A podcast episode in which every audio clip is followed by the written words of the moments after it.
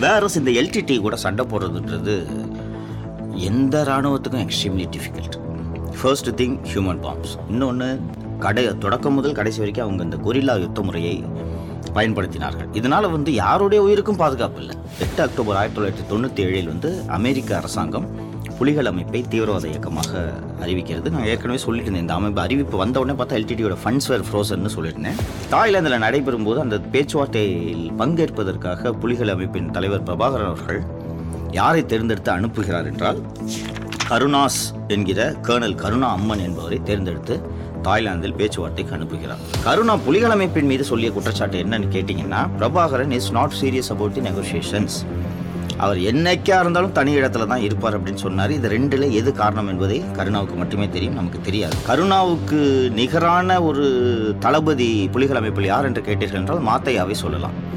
மாத்தையா இந்திய உளவு அமைப்பான ஆர்ஏடபிள்யூவின் ஏஜென்ட் என்று புலிகள் அமைப்பு சந்தேகப்பட்டனர். புலிகளோட முகாம்கள்லாம் எங்கே இருக்கிறது எங்கே இருக்கிறது என்பதை இலங்கை இராணுவத்துக்கு தகவல் தெரிவித்து அந்த பல்வேறு புலிகள் முகாம்கள் அழிக்கப்படுவதற்கு கருணா அவர்கள் உதவியாக இருந்தார். பொன்சேகா கேவ் கோல்டன் இன்ஃபர்மேஷன் அதாவது பிரபாகரன் எங்கே போறார் எங்கே இருக்காருன்ற தகவலை அவர் நமக்கு பரிமாறினார். நாம அவங்களுக்கு தெரியலன்னா நாம என்ன பண்ணோம்னா அமெரிக்க அரசாங்கம் மற்றும் இந்திய உளவு அமைப்புகள் இவங்கெல்லாம் சேர்ந்து பிரபாகரன் எங்கே நகர்கிறார் எப்படி போகிறார்ன்றது நாம் அவர்களுக்கு இதற்கான தகவல்களை கொடுத்து வந்தோம். அறிந்ததில் அறியாதது வித் சவுக்கு சங்கர் வணக்கம் நேர்களே. மீண்டும் ஒரு அறிந்ததில் அறியாதது நிகழ்ச்சி. தொடர்ந்து ஈழம் மற்றும் புலிகள் மற்றும் இலங்கை சார்ந்த விவகாரங்களை குறித்து இந்த மே மாதத்தில் பேசிக்கொண்டிருக்கிறோம் அண்டு இந்த இந்த எபிசோடில் நாம் புலிகளோட சரிவு எங்கே தொடங்கியது அப்படின்றத நம்ம பார்க்கலாம். அண்டு இந்த நிகழ்ச்சிகளை பார்த்து கொண்டிருக்கும் பலர் வந்து இது நாங்கள் புதிய தகவல்களை தெரிந்து கொண்டு கொள்கிறோம் என்றும் சொல்கிறார்கள். சிலர் வந்து இன்னும் அந்த புலிகள் மீது அபிமானம் இருக்கக்கூடியவர்கள் இல்லை அதில் தவறு நாங்கள் செய்த காரியங்களுக்கு அதற்கு பின்னால் ஒரு பெரும் காரணம் இருக்கிறது என்றெல்லாம் சொல்கிறார்கள். அண்டு இவ்வளவு நாள் கழித்து நம்ம இதெல்லாம் ஆராயிறது த்ரெட் பேராக ஃபேக்ட்ஸை ப்ரெசென்ட் பண்ணுறோம் இந்த விவாதம் தொடங்க வேண்டும் என்பதற்காக தான் நம்ம மீண்டும் மீண்டும் வரலாறை திருப்பி பார்ப்பது. இன்னைக்கு அவங்க சொல்றதையும் நம்ம கம்ப்ளீட்டாக ரிஜெக்ட் பண்ண வேண்டாம். இவர்கள் சொல்வதை கம்ப்ளீட்டாக ஏற்றுக்கொள்ள வேண்டாம் லெட்டர் பை எ டிபேட் அப்பதான் நீங்கள் கரண்ட் சினாரியோவை எப்படி ஃபேஸ் பண்ணுறது அண்ட் மீண்டும் இந்த தவறுகளை செய்யாமல் இருக்கிறது அப்படின்றது வந்து நாம கற்றுக்குவோம் இது புலிகள் அமைப்பாக இருந்தாலும் சரி எந்த அமைப்புகளாக இருந்தாலும் சரி இது ஒரு படிப்பினை. இருபத்தி ரெண்டு பிப்ரவரி இரண்டாயிரத்தி ரெண்டில் வந்து முதல் முறையாக புலிகளும் புலிகள் அமைப்பும் இலங்கை அரசும் நார்வே மூலம் நடந்த அந்த பேச்சுவார்த்தையில் அமைதி ஒப்பந்தத்தில் கையொப்பமிடுகிறார்கள். கிட்டத்தட்ட ரொம்ப நாள் வந்து போர் கிடையாது. ஸ்ரீலங்கன் கவர்மெண்ட்டும் அக்செப்ட் பண்ணுறாங்க எல்டிடி எல்டிடி அதற்கு முன்னாடியே யூனிலேட்ரல் சீஸ்ஃபயரை டிக்ளேர் பண்ணிடுறாங்க. நார்வே தலையிட்டு அங்கே தொடர்ந்து பேச்சுவார்த்தைகள் நடைபெற்று கொண்டிருக்கின்றன. இரண்டாயிரத்தி மூணில் தாய்லாந்தில் இந்த பேச்சுவார்த்தை நடைபெறுகிறது. போர் நிறுத்தத்தை அரசே அறிவித்ததும் தான் முதல் முறையாக அந்த புலிகள் அமைப்பினர் வெளியே வர தொடங்கிறாள் அது வரைக்கும் பார்த்தீங்கன்னா இன்டென்ஸ் ஃபைட்டிங் நடந்துட்டு இருக்கு அந்த ரெண்டாயிரத்தி ரெண்டுல வந்து சமாதான உடன்படிக்கைக்கு அதுக்கு முன்னாடிலாம் தொண்ணூத்தொன்னுலேயே ராஜீவ் அசாசினேட் பண்ணியிருந்தாலும் கூட தொண்ணூற்றி ரெண்டாயிரத்தி ரெண்டில் அந்த சமாதான உடன்படிக்கைக்கு போர் நிறுத்தத்துக்கு இருதரப்பும் வந்ததற்கான காரணம் அந்த ஃபேட்டிக்னு ஆங்கிலத்தில் சொல்லுவாங்களே கிட்டத்தட்ட அந்த அதுவரை அவர்கள் தொடர்ந்து சந்தித்து வந்த அந்த உள்நாட்டு போர் என்பது இரு தரப்பையுமே கலைப்பாக்கியது அப்படின்றது தான் உண்மை. அதாவது மக்கள் என்ன நினைச்சாங்கன்னா இன்னொன்று ஒரு கன்வென்ஷனல் ஆர்மி கிட்ட இப்போ for example Ukraine and Russia war வந்து நம்ம பார்த்துக்கிட்டு இருக்கோம். அங்கே பார்த்தீங்கன்னா ரெகுலராக ரஷ்யா வந்து ஒரு இடத்துல குண்டு போடும் இவங்க அந்த டிஃபென்ஸை மேனுஃபேக்சர் இது டிஃபென்ஸ் மவுண்ட் பண்ணிட்டு அதை சண்டையிட்டு இருப்பாங்க. ஒவ்வொரு சிட்டியாக விழுந்துகிட்டு இருக்குன்றதை நம்ம பார்த்துட்டு இருக்கோம். வேற இந்த எல்டிடி கூட சண்டை போடுறதுன்றது எந்த இராணுவத்துக்கும் extremely difficult first thing human bombs இன்னொன்று கடை தொடக்கம் முதல் கடைசி வரைக்கும் அவங்க இந்த கொரில்லா யுத்த முறையை பயன்படுத்தினார்கள். இதனால வந்து யாருடைய உயிருக்கும் பாதுகாப்பு இல்லை. இது இது இது வந்து இந்த அரசு தரப்பை வந்து இங்கே ஒரு military officers government ministers prime minister இவர்கள்லாம் வந்து எப்போ எங்கேருந்து தாக்குதல் வரும்னு தெரியாது. சந்திரிகா குமாரதுங்கா அவர்கள் ஒரு மேடையில் பேசிக் கொண்டிருந்த போது பார்த்தீர்கள் என்றால் ஒரு குண்டு வெடித்து அவர் வந்து ஒரு கண்ணை இழந்தார். மயிரிழையில் உயிர் தப்பினார். இதனால வந்து சரி அப்பாடி நிம்மதியாக கொஞ்ச நாள் அமைதியாக இருக்கலான்ற அடிப்படையில் தான் இலங்கை இந்த போர் நிறுத்தத்துக்கு ஒப்பு அரசு இந்த போர் நிறுத்தத்துக்கு ஒப்புக்கொண்டது புலிகள் அமைப்பும் ஒப்புக்கொண்டது தாய்லாந்தில் அந்த பேச்சுவார்த்தை நடந்தது. இதற்கு முன்னால் வந்து இலங்கையின் வெளியுறவு தமிழ் துறை அமைச்சராக இருந்த திரு லட்சுமண் கதிர்காமர் அவர்கள் புலிகள் அமைப்பை தடை செய்வதற்கு உலக நாடுகள் குறிப்பாக செப்டம்பர் இரண்டாயிரத்தி ஒன்றுக்கு பிறகு உலக பூகோள அரசியல் சூழல் மாறிய நிலையில் அதற்கு முன்பாகவே அவர் வந்து உலக நாடுகள் எல்லாம் சென்று எல்டிடி ஒரு தீவிரவாத அமைப்பு இதை தடை செய்ய வேண்டும் என்று தொடர்ந்து அவர் வலியுறுத்தி கொண்டிருந்தார். அந்த வலியுறுத்தியதன் அடிப்படையில் வந்து முதல் முதலாக எட்டு அக்டோபர் ஆயிரத்தி தொள்ளாயிரத்தி தொண்ணூற்றி ஏழில் வந்து அமெரிக்க அரசாங்கம் புலிகள் அமைப்பை தீவிரவாத இயக்கமாக அறிவிக்கிறது. நான் ஏற்கனவே சொல்லியிருந்தேன் இந்த அமைப்பு அறிவிப்பு வந்த உடனே பார்த்தா எல்டிடியோட ஃபண்ட்ஸ் வேர் ஃப்ரோசன்னு சொல்லியிருந்தேன் அதற்கு பிறகு இங்கிலாந்து அரசு இருபத்தெட்டு பிப்ரவரி இரண்டாயிரத்தி ஒன்னில் அவர்களும் வந்து எல்டிடியை தீவிரவாத அமைப்பாக அறிவிக்கின்றனர். இதற்குள்ள ஈரோ கனடா எல்லாருமே வரிசையாக அறிவிக்கிறாங்க. அதுக்கப்புறம் தான் எல்டிடியோட ஃபண்ட்ஸ் சோக் ஆகுது மூமெண்ட்டு இதாகுது. ஸோ எல்டிடி என்ன முடிவு பண்ணுறாங்கன்னா இதுக்கெல்லாம் காரணமாக இருந்த கதிர்காமரை உயிரோடு விட்டு வைக்கக்கூடாது அப்படின்ற முடிவுக்கு எல்டிடி வருகிறார்கள். இன்னொரு முக்கியமாக ஒரு விஷயத்தை நான் அந்த இடத்துல பதிவு செய்யணும். இன்று வரை எல்டிடி எப்படி ராஜீவ் கொலையை அவர்கள் மறுக்கிறார்களோ அதே போல் இந்த திரு கதிர்காமர் அவர்களின் கொலையையும் எல்டிடி இன்று வரை மறுத்து வருகிறார்கள் என்பதை நாம் மறந்து மறந்துவிடக்கூடாது. கதிர்காமர் வந்து இந்த உலக நாடுகள் பூராக சுற்றி எல்டிடிக்கு எதிராக ஒரு தீவிர பிரச்சாரத்தை மேற்கொண்டு அதில் வெற்றியும் பெற்றதன் காரணமாக ரெண்டாயிரத்தி ஒன்னுல அந்த செப்டம்பர் லெவன் வந்தோடனே உலக நாடுகள் எல்லாமே இந்த மாதிரியா ஒரு ஃபோர்ஸோட ஆபத்து என்னன்றதை உணர்ந்து விடுகிறார்கள். இதெல்லாம் தாண்டி தான் அந்த இரண்டாயிரத்தி இரண்டில் அந்த சீஸ்ஃபயர் ஒப்பந்தம் ஏற்படுகிறது. கதிர்காமரை என்னைக்கா இருந்தாலும் காலி பண்ணணும்ட்டு எல்டிடி முடிவு செய்து விடுகிறார்கள். 29 ஜூலை இரண்டாயிரத்தி ஐந்து அன்று கதிர்காமர் அவர்களை எல்டிடி எதிர்த்து ஹிந்து நாளேட்டின் நிருபர் சந்தித்து ஒரு நேர்காணலை எடுக்கிறார். அப்போது கதிர்காமரிடம் உங்களோட உயிருக்கு ஆபத்துன்னு சொல்கிறாங்களே அப்படின்னு கேட்கும்போது அவங்க நினச்சாங்கன்னா என்ன என்றைக்கு வேணாலும் வந்து அவங்க என்னை காலி பண்ணலாம். எனக்கு கிடைக்கக்கூடிய தகவல்களும் வந்து திடீர்னு வந்து ரொம்ப பரபரப்பு அதிகமாக இருப்பதாக நான் கேள்விப்படுகிறேன் என்று இருபத்தி ஒன்பது ஜூலை இரண்டாயிரத்தி பதினைந்தில் கதிர்காமர் அவர்கள் இந்து நாளேட்டுக்கு பேட்டியளிக்கிறார் சரியாக பதினைந்து நாட்களுக்குள் பன்னெண்டு ஆகஸ்ட் ரெண்டாயிரத்தி ஐந்து அன்று அவர் அவருடைய வீட்டில் நீச்சல் குளத்தில் குளித்துக் கொண்டிருக்கும் போது அவர் சுட்டு கொலை செய்யப்படுகிறார். எல்டிடி நான் சொன்ன போல இன்று வரை அதை மறுத்து வருகிறார்கள். அந்த கதிர்காமரோட அசாசினேஷன் தான் எல்டிடியோட செட்பேக்கு ஒரு முக்கியமான ஃபோக்கல் பாயிண்டாக இருந்துச்சு. என்ன காரணம் என்றால் கதிர்காமர் தான் உலகம் பூரா இப்போ கல்ஃப்லேருந்து அனைத்து நாடுகளுக்கும் போய் எங்க இவங்க தீவிரவாத இயக்கம் இவங்களை தடை பண்ணுங்கன்னு கேட்டுக்கிட்டே இருக்காரு. இவங்க பாருங்க வரிசை அப்போ அவர் போகும்போது நான் ஏற்கனவே குறிப்பிட்டேன் ஒரு டாசியர் ப்ரிப்பேர் பண்ணிக்கிறார். எல்டிடியோட வரிசை எல்டிடியோட எல்லா association that includes Rajiv Gandhi's assassination also இந்த டாசியில் போய் பண்ணுறா அந்த உலக நாடுகள்லாம் வாங்கி வாங்கி வச்சுக்கிட்டு சரி பார்க்கலாம் பார்க்கலாம்னு சொல்லிட்டு எல்டிடி தடை தானே பார்த்துக்குவோம் அப்படின்னு சொல்லிட்டு அவர்கள் இருந்து வருகிறால் இந்த நேரத்தில் கதிர்காமரோட அசோஸ் அசாசினேஷன் உலக நாடுகளை மனசாட்சியை பிடித்து உலுக்குகிறது. அதுக்கு முன்னாடி வந்து அந்த அந்த வேர்ல்டு கண்ட்ரிஸோட அந்த ரியாக்ஷனை பார்க்கறதுக்கு முன்னாடி கதிர்காமரோட அசாசினேஷனை எல்டிடியை தவிர வேறு எந்த அமைப்புமே செய்திருக்க முடியாது அப்படின்றதுக்கான காரணங்களை நாம் பார்த்து விடுவோம். அது அந்த வெளிநாட்டு ஊடகங்கள் the assassination the style it was the way it was executed in every inch it bore the signature of LTTE அப்படின்ட்டு போட்டிருந்தாங்க. அது என்னன்றது தெரிஞ்சுக்கிட்டோம்னா நமக்கு வந்து இது யார் செய்திருப்பான்றது நமக்கு புரிவு புரிந்து கொள்வதற்கு நமக்கு உதவும். கதிர்காமர் வந்து ஒரு நல்ல ஹை வால் உயரமான ஒரு சோறு இருக்கக்கூடிய ஒரு வீட்டில் பண்ணை வீடு மாதிரி சொல்லும் ஒரு இது பங்களாவில் தான் தங்கியிருக்கு. அது உள்ள நீச்சல் குளம் இருக்குது அவர் இருக்கும் அந்த அந்த இருக்கும் அவருடைய வீட்டுக்கு பக்கத்தில் வந்து ஒரு இரண்டு அல்லது மூன்று மாடி கட்டிடம் ஒன்று இருக்கிறது. அதில் மேல்தளத்தில் யாரும் இல்லை. கீழ்த்தளத்தில் வந்து ஒரு வயதான தம்பதியினர் இருக்கிறார்கள். ஒரு கதிர்காமர் வந்து நீச்சல் குளத்துல குளிச்சுட்டு வெளியில் வரும்போது பார்த்தா கழுத்தில் ஒரு குண்டு நெஞ்சில் இரண்டு குண்டு மொத்தம் மூன்று குண்டுகள் பட்டு அங்கேயே அந்த இடத்துல இறந்துட்டாரு. செக்யூரிட்டி கார்ட்ஸ் வந்து பார்க்கும்போது ஹி வாஸ் டெட் போய் பக்கத்தில் இருக்க பில்டிங்ஸ் எல்லாம் போய் பார்க்கும்போது தான் அந்த ஸ்னைப்பர் கிடைக்குது. அவர் வந்து ஒரு மவுண்டட் ஸ்னைப்பர் ரொம்ப ஹெவி டியூட்டி ஸ்னைப்பரு அந்த டிஸ்டன்ஸை நீங்கள் கால்குலேட் பண்ணும்போது ஒரு எக்ஸ்பர்ட் மார்க்ஸ்மேனை தவிர இந்த அசாசினேஷனை யாரும் பண்ண முடியாது. அந்த வீட்டில் அந்த அசாசினேஷனை நடத்திய இரண்டு பேர் அந்த அசாசினேஷனை நடத்துகிறார்கள். அவர்கள் வந்து கிட்டத்தட்ட பத்து நாட்கள் அந்த வீட்டில் தங்கியிருக்கிறார்கள். கீழே இருக்கிற தம்பதிக்கு மேலே யார் இருக்காங்க? அல்ல ஆள் யாராவது உள்ளபடியே ஆள் இருக்காங்களான்றது கூட அவர்களுக்கு தெரியாது. பின்னாளில் காவல்துறையினர் இலங்கை காவல்துறையினர் போய் அங்கே உள்ள சோதனையிடும் போது பார்த்தாங்கன்னா இந்த யூரின் ஹியூமன் எக்ஸ்கிரிட்டா இதெல்லாம் வந்து பிளாஸ்டிக் பேக்ல கட்டி போட்டிருக்காங்க. அவர்கள் உணவாக வந்து இந்த ட்ரை ஃப்ரூட்ஸ் நட்ஸ் மட்டும் பயன்படுத்தியிருக்காங்க. இது ஏன் வந்து இதை நான் சொல்கிறேன் என்றால் அவர்கள் மேல் தளத்தில் இருக்கார்கள் கீழே அந்த கப்பல் வயசான கப்பல் இருக்காங்கன்னு சொன்னோம்.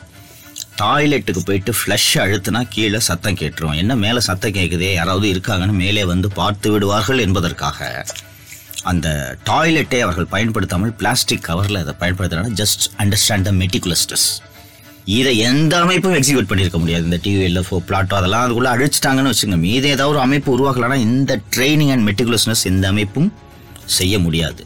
போலீஸ் வர்றாங்க டக்குன்னு வந்து பாக்குறாங்க. போலீஸ் வந்து இந்த இடத்த கண்டுபிடிச்சு வர்றதுக்குள்ள அவங்க ரெண்டு பேரும் இறங்கி பைக்கில் போயிட்டாங்க. அதுக்கு பிறகு உன்ன ஒருவரோ இருவரோ கைது செய்யப்பட்டார்கள். எல்டிடி மறுத்தாலும் இது இவங்க தான் அப்படின்றது தெரிஞ்சு போச்சு. கதிர்காமரோட கொலைக்கு வந்து உலக நாடுகள் குறிப்பாக அமெரிக்கா ஐக்கிய நாடுகள் கோஃபி அண்ணன்லாம் வந்து அவர் தெரிவிச்சிருந்தார். ஆஸ்திரேலியா பேச்சுவார்த்தை நடத்தி கொண்டிருந்த நார்வே போன்ற பல்வேறு நாடுகள் வந்து கடும் கண்டனத்தை தெரிவித்தன. அப்போது அமெரிக்க வெளியுறவு செயலா- இருந்த காண்டலிசா ரைஸ் கடுமையான கண்டனங்களை பதிவு செய்திருந்தார்.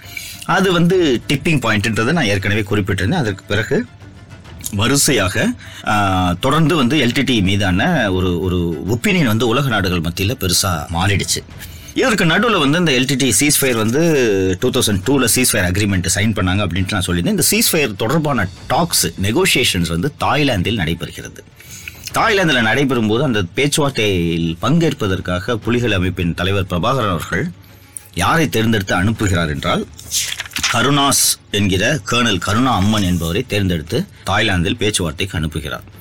அந்த பேச்சுவார்த்தைக்கு வெளியிலே அவர்கள் போகும்போது கருணா போவது போல அங்கேயும் வந்து இலங்கையிலையும் வந்து புலிகள் அமைப்பினர். நீங்க எங்க வேணாலும் போயிட்டு வரலாம். அது வரைக்கும் அவர்கள் காடுகளை விட்டு வெளியே வர மாட்டார்கள்ன்றது நமக்கு தெரியும். அந்த காடு உள்ள அவங்க ராணுவத்தினும் வர மாட்டாங்க இவங்களாலையும் வெளியில போக முடியாது. வெளில போனால் சண்டை இருக்கும் சீஸ்ஃபயர் ஆனவொடனே இவங்க வந்து சகஜமா போய் வரலாம் தொடங்கிட்டாங்க. ஒரு கருணா கர்னல் கருணா வந்து ஒரு வெளிப்படையாகவே ஏன்னா சீஸ்ஃபயர் இருக்கிறதுனால வெளிப்படையாகவே தாய்லாந்தில் பேச்சுவார்த்தை கலந்து கொள்ள செல்கிறார்.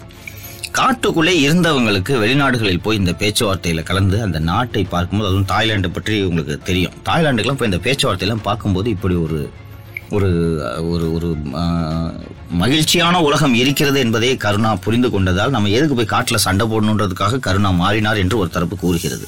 கருணா சொன்ன காரணம் என்னன்னு கேட்டீங்கன்னா பேச்சுவார்த்தை நடத்தி போர் நிறுத்தம்லாம் நடந்தாலும் கூட பிரபாகரனுக்கு இந்த பேச்சுவார்த்தையை ஆயுதங்களை சேகரிப்பதற்காக தான் பிரபாகரன் பயன்படுத்திக் கொள்கிறார். அவருக்கு முழுமையாக அமைதியிலேயோ அல்லது ஒருங்கிணைந்த இலங்கையில் தமிழருக்கான உரிமையை பெறுவதிலோ அவருக்கு விருப்பம் கிடையாது. அவர் வந்து இன்னைக்கு இந்த பேச்சுவார்த்தையை நடத்தும்போது ஏன்னா இலங்கை அரசு வைக்கிற டேர்ம்ஸ் என்னன்னு கேட்டீங்கன்னா அது பாருங்க எது வேணாலும் பேசிக்கலாம். ஆனா இந்த இலங்கை ரெண்டா உடைக்கிறது தனியிடன்றதை பேசாதீங்க.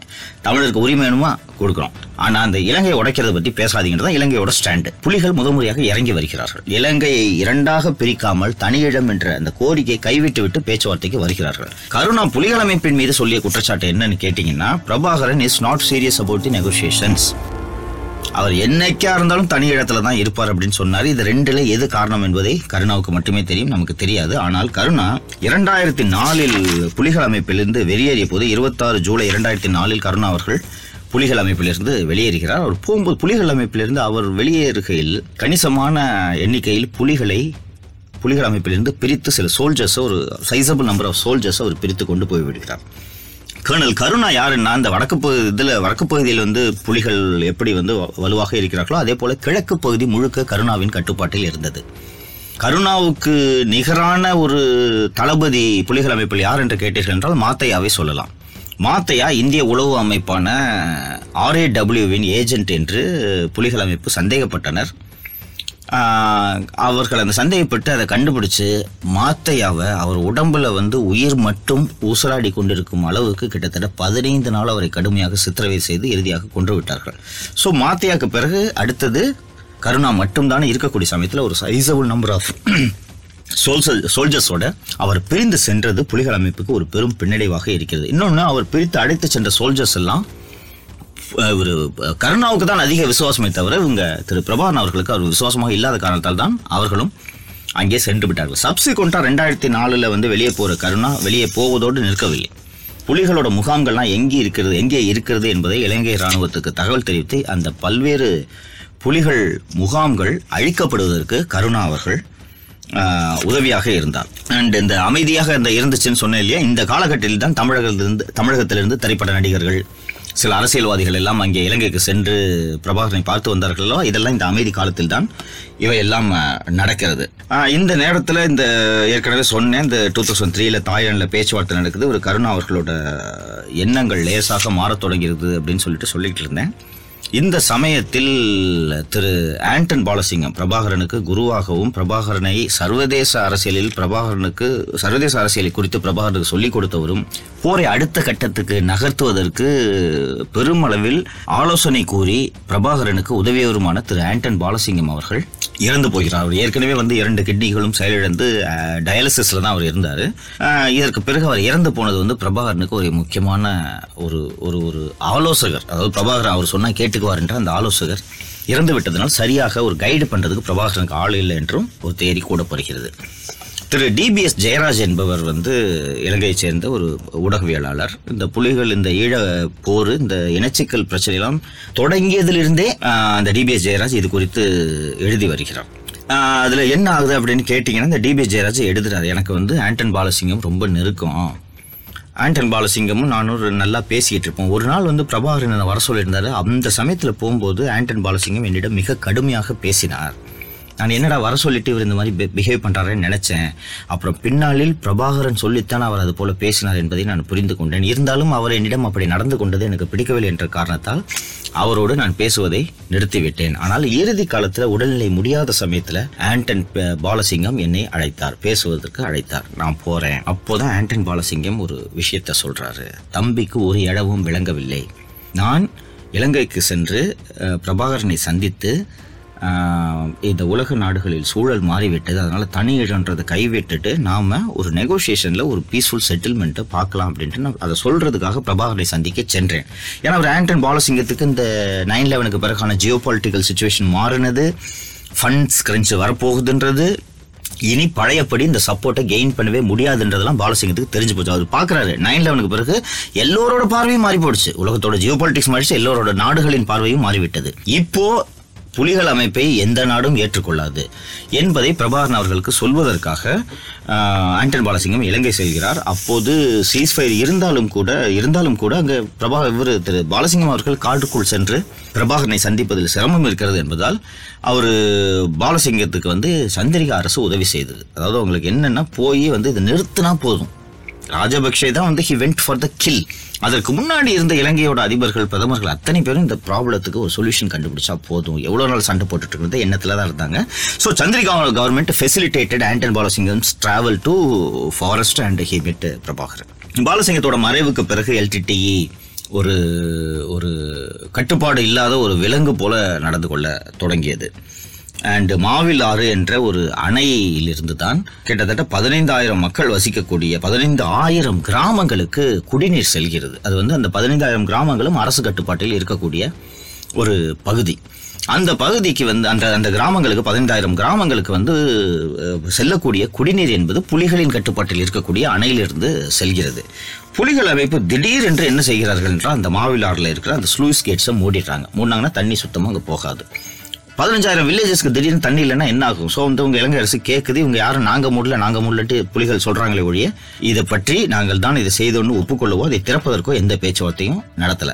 இந்த நேரத்தில் இலங்கையோட ஏர்ஃபோர்ஸ் போய் இறங்கி டேமை நாங்கள் அட்டாக் பண்ண போறோன்ற லெவலுக்கு அங்கே போன உடனே சிறிது கொஞ்ச நாட்களில் அந்த டேம் வந்து திறந்து விடப்படுகிறது. இது இந்த இந்த டேம் மேல நடத்திய இந்த டேமோட ஃபர்ஸ்ட் தண்ணியை நிறுத்தினது. அப்புறம் இலங்கை அரசு இலங்கை ராணுவம் வந்து விமானப்படை இந்த அணை மற்றும் அணை சார்ந்த பகுதிகளில் தாக்குதல் நடத்தியது. இது எல்லாமே வந்து இரு தரப்புக்குமான உரசலை அதிகப்படுத்தியது என்று சொல்ல வேண்டும். இது இப்படியே இந்த சுச்சுவேஷன் போய்கொண்டிருக்கும் சமயத்தில் தான் பின்னாளில் இலங்கையின் தலைமை ராணுவ தளபதியாக உருவான திரு சரத் பொன்சேகா அவர்களை கொலை செய்வதற்கு விடுதலை புலிகள் முயற்சி செய்கிறார்கள். அந்த முயற்சியிலிருந்து அவர் தப்பி விடுகிறார். அவர் அந்த கடைசி அந்த ஸ்ரீலங்கன் மிலிட்டரி ஆஃபீஸரை கொலை பண்றதுக்கு அவங்க முயற்சி செஞ்ச உடனே பொன்சேகா என்ன முடிவெடுக்கிறார் என்றால் இதை முடிச்சுட்டு தான் மறுவேலை பார்க்கறது முடிவெடுக்கிறார். பொன்சேகா யார் என்பதை நாம் தெரிந்து கொள்ள வேண்டும். பொன்சேகா இந்தியாவில் உள்ள உள்ள இந்தியன் டிஃபென்ஸ் காலேஜில் படித்தவர் என்பது பலருக்கு தெரியாத ஒரு விஷயம். அண்ட் uh, இந்தியாவுக்கு வந்து எப்படிலாம் இன்ஃபர்மேஷன் வந்துகிட்டு இருந்துச்சுன்னு கேட்டால் அந்த இறுதி நாட்கள் இருக்கிறதுல பலருக்கு இது தெரியாது. பொன்சேகா வந்து இந்தியன் டிஃபென்ஸ் காலேஜில் படிச்சதால இந்தியாவில் இருக்கக்கூடிய மிலிட்டரி ஆஃபீஸர்ஸ் இன்டெலிஜென்ஸ் ஆஃபீஸர்ஸ் கூட பொன்சேகாவுக்கு டைரக்ட் ஃபோன் கான்டாக்ட் உண்டு. பொன்சேகா கேவ் கோல்டன் இன்ஃபர்மேஷன் அதாவது பிரபாகரன் எங்க போறாரு எங்க இருக்காருன்ற தகவலை அவர் நமக்கு பரிமாறினார். நாம அவங்களுக்கு தெரியலன்னா நாம என்ன பண்ணோம்னா அமெரிக்க அரசாங்கம் மற்றும் இந்திய உளவு அமைப்புகள் இவங்கெல்லாம் சேர்ந்து பிரபாகரன் எங்கே நகர்கிறார் எப்படி போகிறான்றது நாம் அவர்களுக்கு இதற்கான தகவல்களை கொடுத்து வந்தோம். இந்த assassination attempt was the last nail in the LTTE's காஃபின்னா அது வந்து மிகையாகுது. அப்போ வந்து ரெண்டாயிரத்தி ஆறு ரெண்டாயிரத்தி ரெண்டில் சீஸ் ஃபயர்னு சொன்ன பிப்ரவரி டூ தௌசண்ட் டூவில் இந்த ரெண்டாயிரத்தி ஆறு வாக்கில் எல்லாம் பார்த்தீங்கன்னா இனிமேல் போர் நிறுத்தன்றதெல்லாம் சாத்தியம் இல்லைன்னு சொல்லிட்டு ரெண்டு தரப்புமே வந்து ஒரு ஃபுல் ஃப்ளெஜ் வாரில் இறங்கிட்டாங்க. இவர்கள் அடிக்க அவர்கள் அடிக்க. இதுவரை நடந்த போருக்கும் இப்போது இந்த ரெண்டாயிரத்தி ஆறு ஏழில் தொடங்கிய போருக்கும் என்ன வேறுபாடு என்று கேட்டீர்கள் என்றால் இந்த ரெண்டாயிரத்தி ஆறுக்கு முன்பாக நடந்த போரில் ஈழம் ஈழப்போர் மூன்று என்றதை அழைக்கிறார்கள். அந்த போரில் பிரபாகரன் அவர்கள் பிரபாகரில் புலிகள் அமைப்புக்கு உலகெங்கிருந்தும் ஆயுதங்கள் வந்து கொண்டிருந்தன. அந்த லாஸ்ட் எபிசோட்ல சொன்ன மாதிரி நைன் லெவனுக்கு பிறகு சுச்சுவேஷன் டயமெட்ரிக்கலி சேஞ்ச்டு இந்த சுச்சுவேஷன் சேஞ்ச் ஆனதை பிரபாகரன் அவர்கள் உணர மறுத்தார். இதையெல்லாம் மனசில் வச்சு தான் பாலசிங்கம் சொல்றாரு. வேண்டாம் அப்படின்ட்டு. When Prabhakaran chose not to listen nobody can help so நம்ம திருப்பி சண்டை போடலான்னு பிரபாகரன் முடிவெடுத்து விடுகிறார். ஆனால் ஆயுதம் வரல. மருந்து வரல. படைப்படி கடத்த முடியல. ஃபண்டு நின்று போச்சு. இந்த மாதிரி கிட்டத்தட்ட ஒரு கை போன மாதிரி தான் வச்சுக்கோங்களேன். ஒரு கை போன ஒரு நபர் போய் போரில் ஈடுபட்டால் என்ன ஆகுமோ அதுதான் புலிகள் அமைப்புக்கு நேர்ந்தது. அண்ட் இந்த இந்த மே மாதம்னு எடுத்துக்கலாமே. மே மாதம் இரண்டாயிரத்தி ஒன்பது. ஒன்று மேலேருந்து பத்தொன்பது மே பதினேழு மே அல்லது பத்தொன்பது மேன்னு வச்சுக்கலாம். அது வரைக்கும் நடந்த போர்ஷன்ஸ் தான் இறுதி நேரத்தில் புலிகள் அமைப்பு எப்படி அழிந்தது என்பது வந்து நமக்கு உணர்த்தும். அந்த அந்த இறுதி நேரத்தில் என்ன நடந்தது? பிரபாகரன் இறந்து விட்டாரா? இல்லை வந்து பல தமிழ் ஆதரவாளர்கள் சொல்வது போல எங்கேயாவது ஒரு மூலையில் உயிரோடு இருந்து இதெல்லாம் பார்த்து கொண்டிருக்கிறாரா? அண்டு ஏன் வந்து அவர் அவர் இறந்தார்? இன்னொன்று இராணுவத்தால் இவங்க டிஃபென்ஸ் மிலிட்டரி கிளைம் பண்ண மாதிரி குண்டு வைத்து அவர் கொல்லப்பட்டாரா? இல்லை அவர் தற்கொலை செய்து கொண்டாரா? இது போல பல்வேறு தேதிகள் இருக்கின்றன. லாஸ்ட் மினிட்ல did Prabhakaran attempt for attempt to surrender இது ஒரு இம்பார்ட்டன்ட் கொஸ்டின் அவர் தலைவர் வந்து சரண்டராக முயற்சி செய்தார். தமிழ்ச்செல்வன் இறந்த பிறகு புலிகளோட செய்தி தொடர்பாளராக இருந்த ராணுவ தளபதி திரு நடேசன் அவர்கள் வெள்ளை கொடியை எடுத்துக்கொண்டு செல்லும் போது அவர் சுட்டு கொல்லப்பட்டார். அதை பார்த்துட்டு பிரபாகரன் சரண்டராக வேணாம்னு முடிவெடுத்தாரா? Indian politicians or Indian government help பண்ண முயன்றதா? முடிந்ததா? இல்லை இவர்கள் இலங்கை அரசுக்கு உதவி செய்தார்களா? இது போன்ற விவரங்கள் எல்லாம் வர்ற எபிசோடில் நம்ம பார்க்கலாம். அண்ட் uh, அந்த எபிசோட் பெயின்ஃபுல்லாக தான் இருக்கும் but we need to analyse it threadbare மீண்டும் அடுத்த நிகழ்ச்சியில் சந்திக்கலாம் நேயர்களே. உங்கள் நண்பர்களுக்கு தெரிவித்து அவர்களையும் எங்களுக்கு ஆதரவு தெரிவிக்குமாறு கேட்டுக்கொள்கிறேன். சவுக்கு சங்கரின் அறிந்ததில் அறியாதது. Supported by Gaana India's favourite music app இந்த பாட்காஸ்ட்டை நீங்க Gaana Spotify Jio Saavn Amazon music Google podcast and Apple பாட்காஸ்ட்லயும் கேட்கலாம். உங்களுக்கு அறிந்ததில் அறியாதது பாட்காஸ்ட வழங்கியது சவுக்கு சங்கர். சவுண்ட் டிசைன் சுதர்ஷன் இந்த பாட்காஸ்டை கிரியேட் பண்ணது லெவல் ஜீரோ மீடியா கிராஃப்ட்ஸ்